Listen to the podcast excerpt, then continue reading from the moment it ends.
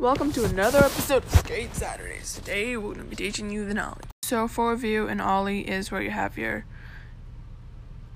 back foot on the tail, put most weight on the on the nose of your shoe, your front foot behind the bolts, you bend your knees, you pop the tail while sliding your front foot up to level it out.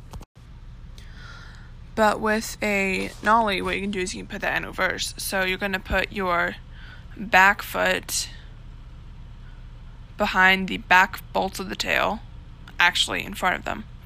And then your front foot is going to be on the nose of the board. You're going to pop the nose and you slide your foot up the tail, and that's going to level out. Anyways, I'm here, JR. Hope you enjoyed the uh, podcast.